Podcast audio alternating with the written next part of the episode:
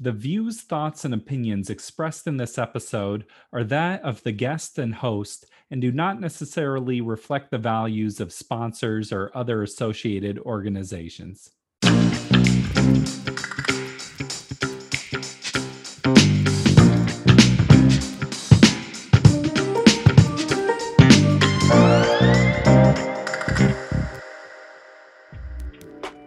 To the Parental Compass presented by Family Education and Support Services.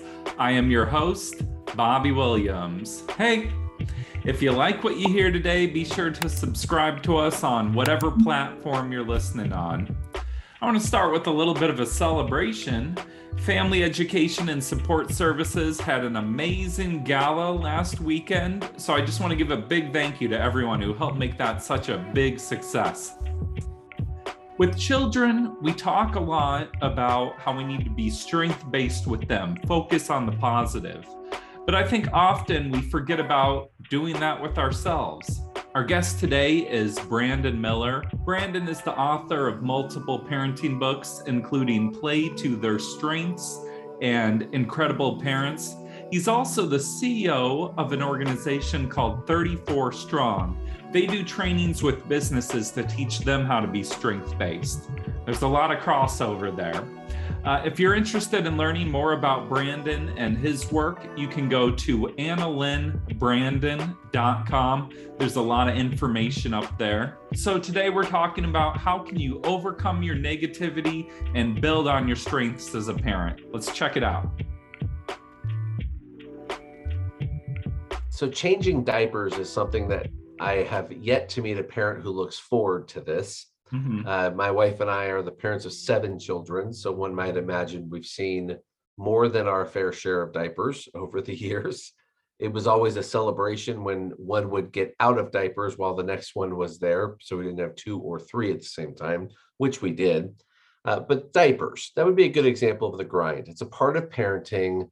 It's not going to go away, and it's something that we have to do compared to greatness. So we think of our strengths through the filter of what am I really good at?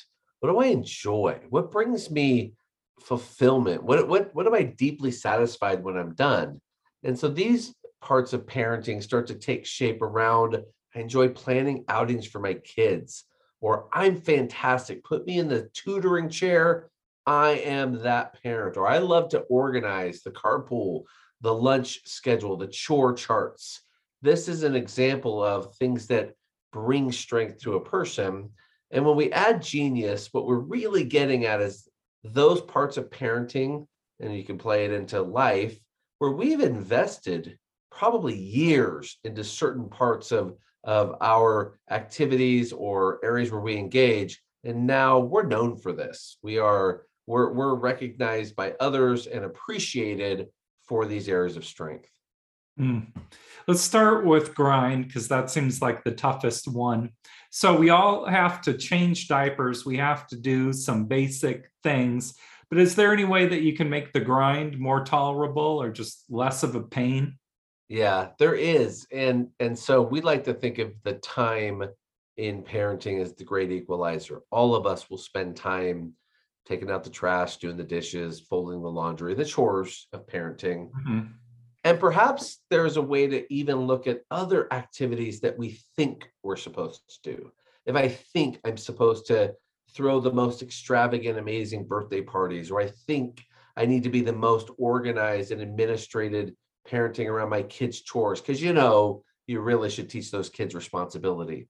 And perhaps there's these areas where I never feel like I can quite get the traction I'm looking for. It doesn't fit me and what we offer to you is perhaps that's an area where you might have a partner, whether it's your your your spouse, your partner, your co-parenting relationship, caregivers, others that support parenting, help in those areas that aren't as strong. Or even simpler, perhaps if you stopped something that you weren't as strong as, that you felt like you were grinding, you could put the aim in a different direction where you are stronger and and see more of that return back to your kids yeah how, how does that relate to single parents you think yeah i'll tell you what when we think about resources any parent has what our kids want from us more than anything else is our time and our attention. Mm-hmm. Time and attention. And we only have a limited supply of both. And when we think about our children as a single parent, we want to economize time. We want to think wisely. If I'm going to put my time and effort toward an area that really, if I if I didn't make this a primary focus, so that I was really engaging in an area of strength, what we recommend coming back to you and, and for you to think through is more energy, more more uh, uh, of a place of satisfaction, of, of even enjoyment and endurance, so you can keep going. And then the gift of time, what your children are receiving, time and attention, you have more to offer. And so I think for parents in a in a uh, partnership or parents on their own, all of us need to think about time as the great equalizer. Single parents in particular, when we meet and talk with them, it's let's really dig in. Let's look at where your partners are and let's mm-hmm. also mm-hmm. look for the place where you get to maximize that gift to your kids of your time and attention. Yeah. Well, and just moving with intention too, of thinking like, okay, this is what's important to me. This is what I need to put the time on. This maybe not quite as much. Um, go into those ideas about how you can be your own worst critic too. It's just so hard to get out of that negative way of thinking. If you mess up one thing and it's just like you forget about the seven other things you did that were good, it's hard. I think it comes from like a primal, like threat assessment, looking out for what's going on, how do you protect yourself, but it's not helpful now. I don't think so. I I think in our journey for Analyn and I, my wife, we realized that we spent a lot of time longing to be something we weren't. Mm. And that was the product of the, uh, the the groups we spent time with, even our family, certainly with the advent of social media. Why can't I be more like those parents or that dad or this person? And and that what we call negativity bias starts to create this space where I'm just not good enough. I'm not doing enough. I'm not I'm not as good as them. And, and unfortunately, that's probably not true. It's probably more accurate that yes, you are great at some things. You're amazing at them. And if you kept doing them, oh my goodness, you'd be you'd be world class. You would be the envy of others in these areas where you're the strongest. And so when we think about negativity bias, Bobby, compared to leading with positive intent, leading with give give ourselves a break. You know, go easy.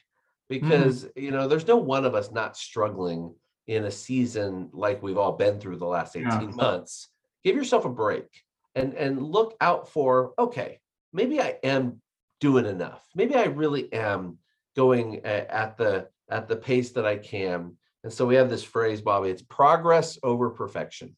Mm-hmm. you know if you're making progress hang in there. You're doing a great job. You're doing great. And and as long as you're you're taking steps and you're not settling for an experience for our children that is lesser and you know you could do better okay fair enough.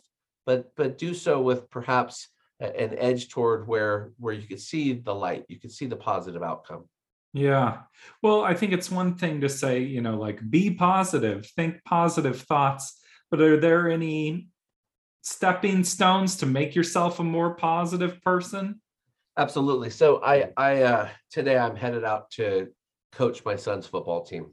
Mm-hmm. And I previous to COVID, I spent a number of years on the road. And so I was not uh, uh, able to commit to a, a, even a youth, you know, Pop Warner or other recreation coaching because you need to be there every week. And I couldn't count on that. And so um, I used to feel really bad about that. I used to feel like, ah, oh, you know, I'm missing out. My kids are missing out. This isn't good. And I actually did have it affect my mood. It affect the way I saw myself. It's the way it affected the way I engaged with my children. And upon you know a shift, what I began to look for is okay, where do I see traction? Where do I see areas where I am making a difference? And and uh, and a couple steps that I took. One, began to, to journal and just capture thoughts around what am I really thankful for as a parent? What's working? and and just being reminded of where I did see a difference being made in the space where I could. Uh, number two, setting an, an intention. Uh, I I knew I wanted to get to a place where my my lifestyle, my career style could shift to where I could be back wearing the coach hat and the coach shirt and being mm-hmm. out there doing that. And so that intention, it took some time, uh, but it came to be. So gratitude, setting an intention, and I would say third, uh, be very careful who you give influence into your ears. Oh, I think careful. I think that's a huge one. Yeah. yes. mm-hmm. Because because there are enough people out there that that can pull you down.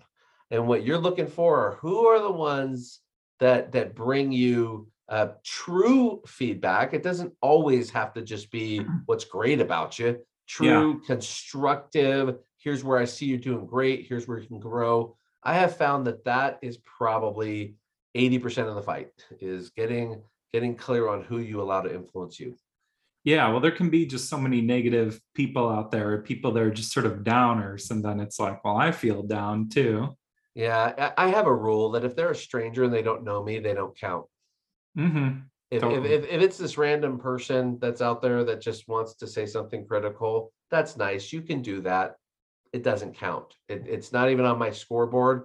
What registers, what my spouse has to say, what my what my dearest friends, what my children have to say, mm-hmm. that carries a lot of weight. Those are voices I want to hear, not strangers. And if if if a source becomes too down, you know, learn to filter, learn to consider where they're coming from. Totally. Well, then how do we get better about finding our strengths or what are some examples of strengths maybe? Yeah, so we use five clues and and this is a very simple litmus test to decide is something I'm doing when I've finished doing it, do I feel strong? Mm-hmm. And if, if it doesn't make me feel strong, it's probably not a strength. So if I color in feeling strong, one, um, it's something that you're enthusiastic about. You're looking forward to it. That's a that's a great sign that you're probably into an activity that's going to make you feel strong because you're you're you're part in time to make it happen. Number two, it comes easy to you. So an example I often use are those of you who love to prepare food. I make time to do it because it's something I'm enthusiastic about. It's it's enjoyable. And two, it's easy for me. I'm good at this. I, it comes natural. Three, excellence. So third party validation. It's when someone else says, "Wow, Bobby, you cook great food.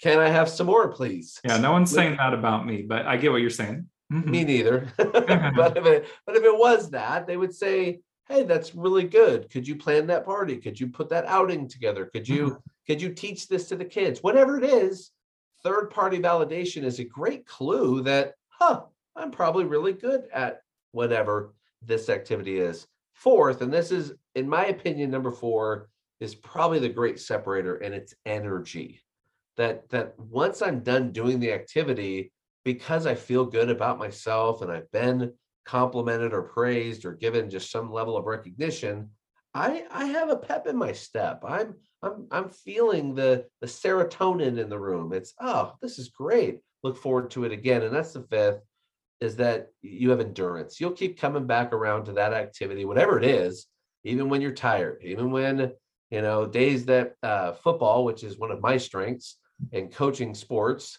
Um, even when I, I I'm had a long day and I'm tired, nah, you better believe put my whistle on and I'm getting out there because it's a strength. You do a lot of corporate trainings and things like that. How has what you learned in the business world, how does it apply to the parenting world? Because I'm sure there's some connections there. Yeah, when we train managers, um, we'll always ask a question, or, or, if I'm directing, I will. I'll say, "So, how many of you are parents in the room?" And you'll get a certain percentage that are parents, and and said, okay, well, how many of you had parents? And you get most everyone else, or mm-hmm. you were parented on some level. So we usually get everyone agreeing. Okay, we know what parenting is. Yeah. And and then we'll talk about the similarities between managing adults and parenting kids. And uh, funny enough, there's a lot of crossover between the two. We like to say that managing adults um, is very similar to the kids, except you can't fire the kids. So you have to you're, you're pretty much you're pretty much here for the long haul. But otherwise much of the principles are the same.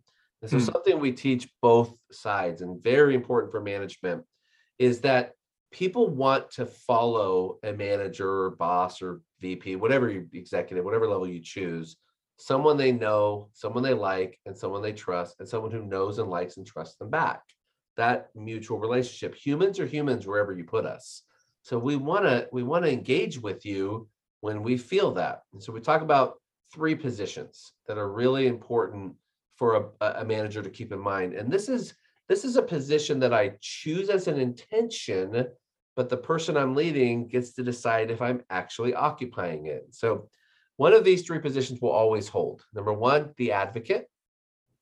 This is where Bobby, if I was your manager, you would think Brandon's got my back. Brandon's mm-hmm. in my corner. Brandon, Brandon clears a path for me. If I go to Brandon and tell him, hey, I really would like to promote, my answer would be, let me let me help you. Let me find a way to get you there. Or if that promotion is impossible here, well, Bobby, let's find a path where I we can prepare you for your next adventure, maybe not here both are okay. That's an advocate where you feel like, wow, you're you're really invested in my success. And and the answer for any great boss should be, of course I am. Because if you're successful, I'm successful. Mm-hmm. this is reciprocal. I I win when you win. Well, the second way that you might see me is your adversary. This is where you actually start to feel like we are in competition. I am against you. I'm I am actually opposing your growth or or advancement, or for some reason, just not being kind, not being understanding, not taking the extra time to understand, huh, you seem to have a challenge with this sort of time frame or this reality. And you might share, well, yes, I have this, this, and this going on in my personal space, or this happening in my professional space. Let's talk that through. Versus, well, that's too bad. Get it done. Do it anyway. Yeah. That, that doesn't feel good. That feels like great. You, you're not even listening.